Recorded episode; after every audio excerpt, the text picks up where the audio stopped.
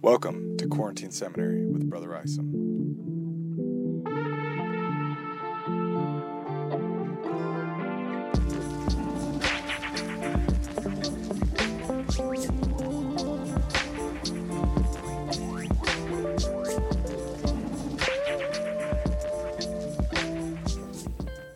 Hey everybody, welcome back. Uh, I hope you guys are doing all right, and I hope um, your studies are going well, and that uh, you're able to focus with all the things that are going on right now in our world.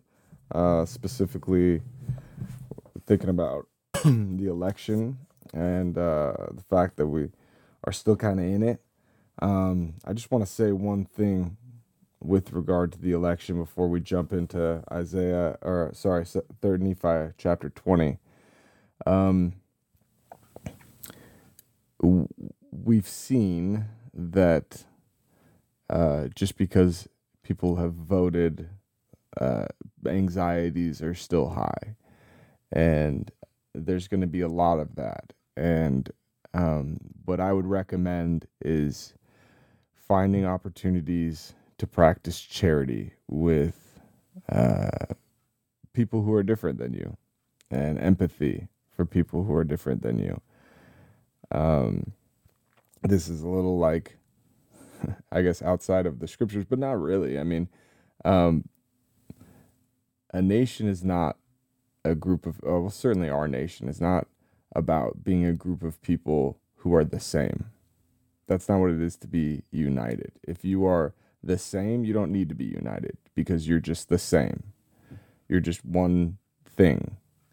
Um, we are a nation of many things, of many people, of many different cultures and opinions and experiences. And part of being truly patriotic is about remembering that we don't have a monopoly on what it is to be American, and uh, that our experience is is legitimate and it's real to us, but that other people's experience is just as legitimate and real to them. And uh, if we assume positive intent for everybody, which I think is a healthy way to go about living, then we should know that people are going to come to different opinions about policies and candidates and so forth. And that sometimes the candidates and policies that we support are going to lose, and sometimes the candidates and policies that we support are going to win. And it should be like that in our country. It should be the case that um, that different voices get heard at different times, and and uh, if that process turns us against each other, then uh, that kind of undermines the basic idea of the United States. And so, um, hopefully, that process gives us hope, and hopefully, regardless of how we feel about uh, this election or what the results of this election, hopefully, what we see in uh, the outcome is is an opportunity to affirm our love for one another and our empathy and our willingness to listen and be patient with one another one another and humble in our own beliefs.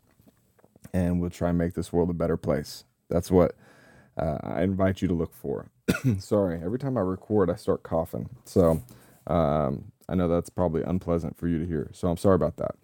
Um, so let's get into third nephi chapter 20 and uh, just to give you a little reminder of what has happened, um, Jesus has showed up again, and this is the second day. So Jesus showed up again, and the he's kind of gone through that process of praying and coming back and praying and coming back. And remember, I compared that to his experience in Gethsemane, where he would pray and come back and find the disciples asleep, and then go and pray and kind of suffer will certainly suffer and then come back and find them asleep again. This is kind of the reverse. He prays for unity, he prays for like for blessings on the disciples and he comes back and finds them praying and throughout that process these disciples be, become transformed and purified and begin to look like Jesus. They're like apparently they're glowing, um, you know, radiating that same divinity that Jesus radiates. So that's pretty incredible. I mean, this is happening in front of people. They're seeing all of this happen, and a lot of people, right? Because the second day gathering is bigger than than the first day gathering. Um, so at the beginning of chapter twenty, with that context, uh, Jesus uh, reinstitutes the sacrament. He does the sacrament again. Remember, they uh, shared in the sacrament the the first day, and now they're doing it again. And so it says, and it came to pass, this is verse one, that he commanded the multitude that they should cease to pray, and his and also his disciples, and he commanded them that they should not cease to pray in their hearts, and he commanded them that they should arise and stand upon their feet, and they arose and stood upon their feet, and it came to pass that he brake bread again and blessed it, and gave to his disciples to eat, and when they had eaten, he commanded them that they should break bread and give unto the multitude, and when they had given unto the multitude, he also gave them wine to drink, and commanded them that they should drink, or that they should give unto the multitude. Um, now there had been no bread, neither wine brought by the disciples, neither by the multitude, but he truly gave unto them bread to eat, and also wine to drink. And he said unto them, He that eateth this bread eateth of my body to his soul, and he that drinketh of this wine drinketh of my blood to his soul and his soul shall never hunger nor thirst, but shall be filled. Now, when the multitude had all eaten and drunk, behold, they were all filled with the Spirit, and they did cry out with one voice, and gave glory to Jesus, whom they both heard, saw, and heard. Now, there's so much here ringing through from uh, what we know about Jesus' ministry in the New Testament. I'm thinking specifically in the book of John where Jesus is at the well and he's talking to this Samaritan woman and he says, Drink of me and you'll never thirst again. And she's like, or, you know, drink of the waters of life and, and, you'll never thirst again. The Samaritan woman's like, What are you talking about? And he basically says, I'm the Messiah to her. And uh and it's such an interesting image. Like Jesus clearly, this is an image that he uses over and over again. Um, after he feeds miraculously thousands in um, the New Testament, he teaches this pr- this principle. This is my body. This is my blood, and people kind of have a hard time with it. Um, and some people actually leave him because it's it maybe it feels a little weird or sacrilegious or something like that. But you know, there's when we think about unity, which clearly, you know, we were talking about sacrament as a ordinance of unity before. There are boundaries to to who we are as people, right? There's there's a place where I stop and you start, um, and there's probably space in between there and maybe those boundaries aren't as physical as we think and maybe we blend into each other a little bit more. I certainly know that that my family has blended into me right? And i've blended into them. My wife has i've my wife's personality has become kind of part of my personality in a certain way. She's a voice in my head now and i think vice versa. And and so maybe we don't start and stop where our bodies start and stop but um but this idea of take me and and eat of my body drink of my blood um there's a kind of an internalization of who Jesus is right? I'm going to internalize Jesus into my life not just sit next to him not just stare at him in the face but I'm I'm gonna have Jesus in my heart. I'm gonna have Him in uh, my lungs, in my no like energy that's moving through my body that keeps me going. That's where Jesus is gonna be. That's where His body and His blood is. He's in my soul, right? Drink of this bread to your soul. Drink of this, or eat of this bread to your soul. Drink of this wine to your soul, is what He says. And the result of it is that there's this incredible unity among the people. They cry out with one voice because they're filled with the same spirit. Um, there's a transformation that's happening, and it's visible externally.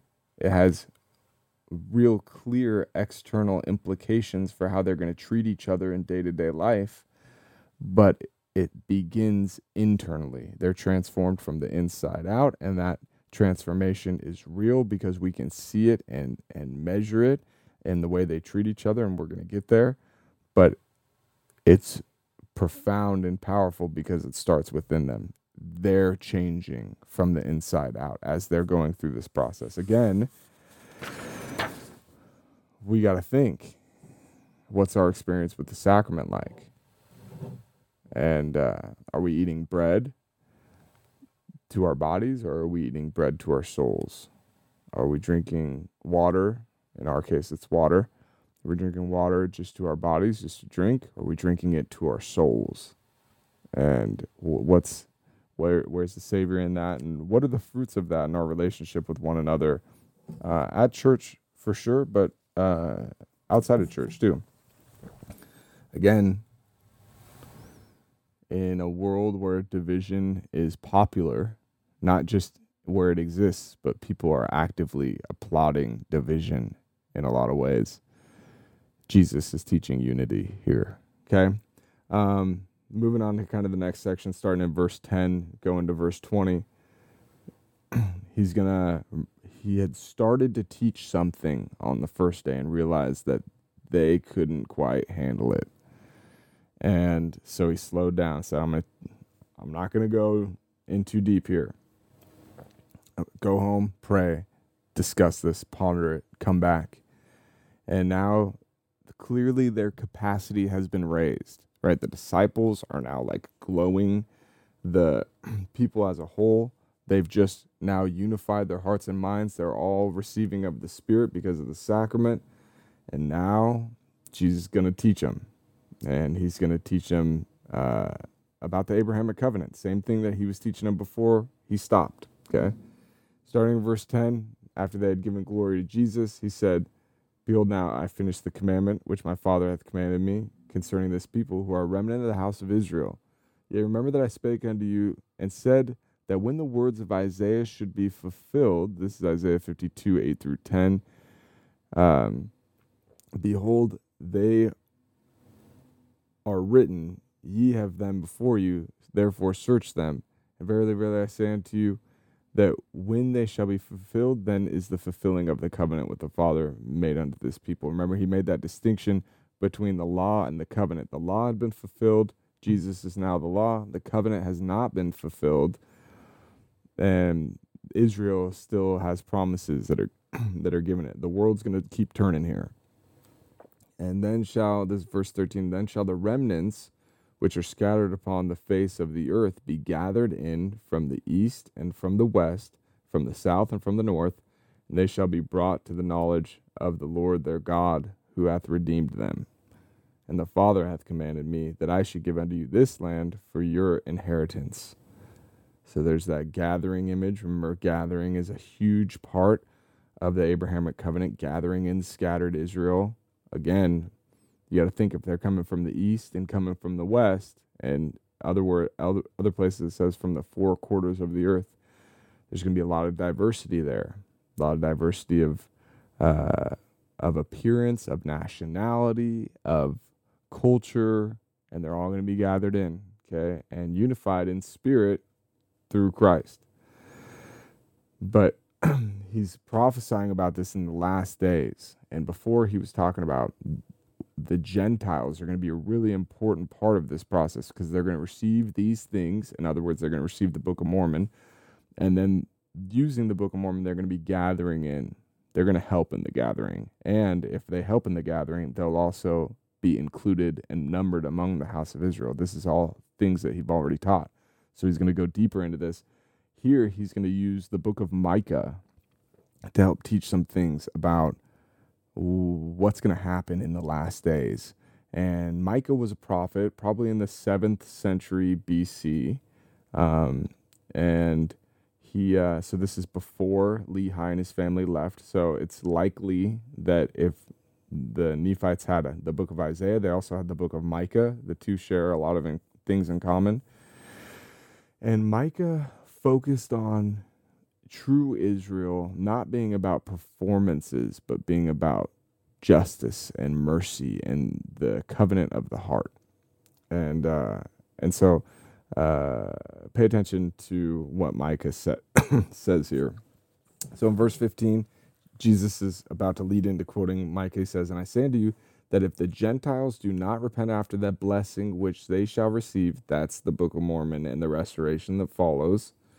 So after that, if the Gentiles, remember Gentiles being Western European settlers in the West, especially, especially after they have scattered my people, describing colonization. Here he starts quoting Micah in verse 16 Then shall ye, who are a remnant of the house of Jacob, go forth among them, and ye shall be in the midst of them, who shall be many. And ye shall be among them as a lion among the beasts of the forest, and as a young lion among the flocks of sheep who, if he goeth through them, both treadeth down and teareth in pieces, and none can deliver. They, thy hand shall be lifted up upon uh, thine adversaries, and all thine enemies shall be cut off.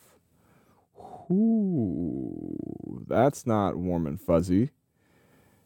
Okay, that's so he's talking to the remnant of the house of Jacob, specifically on this land in the Americas uh, that he's given to the house of Jacob for the inheritance, and then these Gentiles have the opportunity to either participate in the covenant or to and repent of the damage that they've done to the house of Israel, scattering the people, or if they don't repent of that, it seems like the remaining part of the house of Jacob in this land is going to do some real damage to the Gentiles and um, so that they'll they will be able to reclaim the land that is theirs.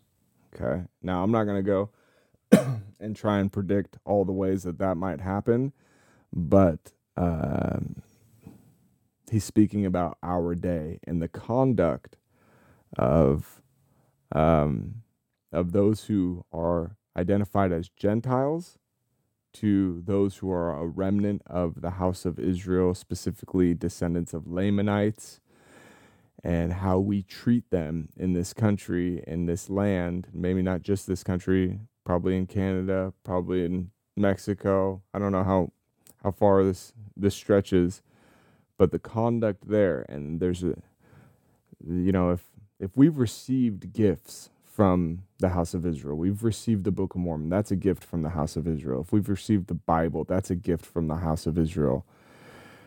If you're if you've received a gift, the appropriate thing is to reciprocate. So what's the gift that we can use like give to the house of Israel to reciprocate? Well, we can help gather them in using the records that we've received from them. And if we don't, that's that's we're not we're not being grateful for the gift and clearly that has consequences here. So i'm not going to play out all the possibilities of what that might look like. I think that that's probably dangerous territory.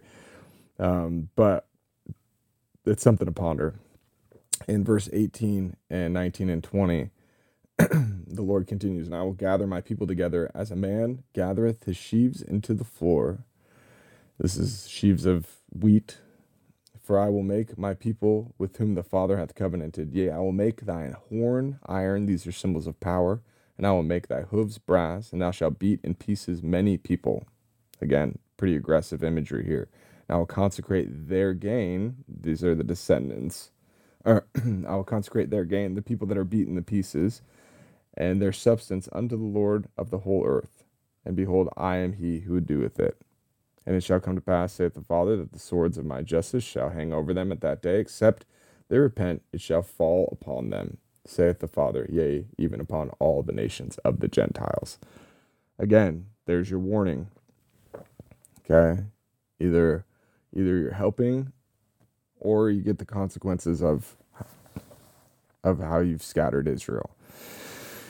Jesus shifts a little bit. He's jumping all over the scriptures. He quoted Isaiah, now he then he quoted Micah, and now he's about to quote Acts chapter three. And this is one of Peter's um, sermons in the book of Acts that Jesus is about to quote about the gathering of Israel here. And he says, starting in 21, it shall come to pass I will establish my people, O house of Israel, and behold, this people will I establish in the land unto the fulfilling of the covenant which I made unto your father Jacob. And it shall be a new Jerusalem, this land, our land, shall be a new Jerusalem, and the powers of heaven shall be in the midst of this people.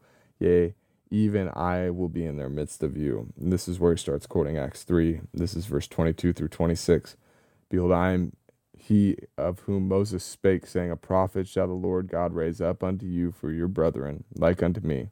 Him shall ye hear in all things whatsoever he shall say unto you. And it shall come to pass that every soul who will not hear that prophet shall be cut off from among the people. Verily I say unto you, yea, and all the prophets from Samuel and those that follow after as many as have spoken unto you have testified of me. And behold, ye are the house, the children of the prophets, and ye are of the house of Israel. And ye are the covenant which the Father, of the covenant which the Father made with your fathers, saying unto Abraham, In thy seed shall all the kindreds of the earth be blessed. The Father having raised me up unto you first, and sent me to bless you in turning away uh, every one of you from your iniquities, and this because ye are the children of the covenant that's I think a really beautiful summary of what the Abrahamic covenant is. In thy seed shall all the kindreds of the earth be blessed. And Jesus came to the children of Abraham first to turn them from their iniquities because they're children of the covenant, but he's also going to work through the Gentiles, right? Because that's that's his that's his way of doing things, turning people towards each other. um, and so if you move on, uh, he kind of expands on this idea of in thy seed shall all the kindreds of the earth be blessed. And one of the ways that Israel blesses all the kindreds of the earth in a primary way is through scripture. And um, and that's what he elaborates on in starting in verse 27, but in verse 28, um, he really, I mean, we see the restoration in this. He says, uh, when they shall receive the fullness of my gospel, think about Book of Mormon, think about the restoration. Then, if they shall harden their hearts against me, I will return their iniquities upon their own heads, and I will remember my covenant which I have made with my people. Again, the Book of Mormon, the restoration, that's not just supposed to stop at the wall of the church. It's supposed to have impact in how we treat others and how we gather others in. And there's consequences to not um, not following through with that, and Jesus outlines those. Um, in starting in verse 30, he transitions again into starting to quote Isaiah. My a lot of people get really freaked out about Isaiah. Um, but my recommendation is to take a deep breath and look for the big themes. Don't get caught up in all the um, the little details. Look for the big themes and focus on the Abrahamic covenant. And um, these chapters here, or these verses here, verses 30 through really the end of the chapter, 46, are some of the most beautiful verses from Isaiah. Um, talks about this kind of gathering in that happens, this fulfillment of prophecy. And he calls Zion to to stand up and to to be the promised city that it's supposed to be, be the promised people that it's supposed to be. Put on thy sh- beautiful garments, O Jerusalem. Live up to what I'm calling you to be as as covenant people. Um, how beautiful upon the mountains, this is verse 40, how beautiful upon the mountains are the feet of him who bringeth tidings unto them, good tidings unto them that publisheth peace. Uh, over and over again, that concept comes out in the Book of Mormon as a reference to prophets, as a reference to us, as a reference to Jesus. And he's calling us to be beautiful, to put on beautiful garments, to be beautiful, to have beautiful feet, not because we're inherently better than anybody, but because um, because we live the law of the Lord and we love Him and we love others. And the message that we bring, uh, we publish peace. We have good tidings unto them. That's literally the meaning of the gospel of gospel. The word gospel is good good news. Um, and we gather in people through persuasion and love, and not necessarily through force. Um, and that's kind of the vision here in Isaiah. So I'm not going to go verse by verse here uh, through it, but I would, you know, don't be afraid of Isaiah just because it's poetic. Um, he's describing some really beautiful things, and even if you don't understand every single little bit of um, of like reference or metaphor in here, try and just get the feeling, the elevated feeling of these verses, and that's what the Lord is calling us to to live up to that. Um, and the last verse of the chapter is Verily, verily, I say unto you, all these things shall surely come, even as the Father hath commanded me. Then shall this covenant, which the Father hath co- covenanted with his people, shall be fulfilled. And then shall Jerusalem be inhabited again with my people, and shall be a land of their inheritance. Um, there's Jerusalem, which is in the old world, and New Jerusalem in the new world. Both can be Zion and this is a global vision. Uh, Jesus is really focused on the Abrahamic covenant. You're, I hope you get sick of me talking about the Abrahamic covenant because that is what Jesus is talking about.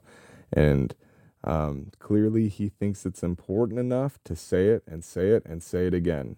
And uh, if that's the case, and he's talking about our day, which he absolutely is, it's something we need to pay attention to. He's calling us Jew, Gentile, remnant of Jacob, whatever, whoever we are, he's calling calling us to participate in the gathering, to utilize the fullness of the gospel, to repent of how we've treated each other, and to put on the beautiful garments of the gospel, to to live up to our covenants and to um, be beautiful because of our conduct as opposed to uh, our wealth or our power or our status. And uh, what an what an amazingly relevant message for right now in our day. Please be empathetic towards each other and loving towards each other. In the name of Jesus Christ, amen.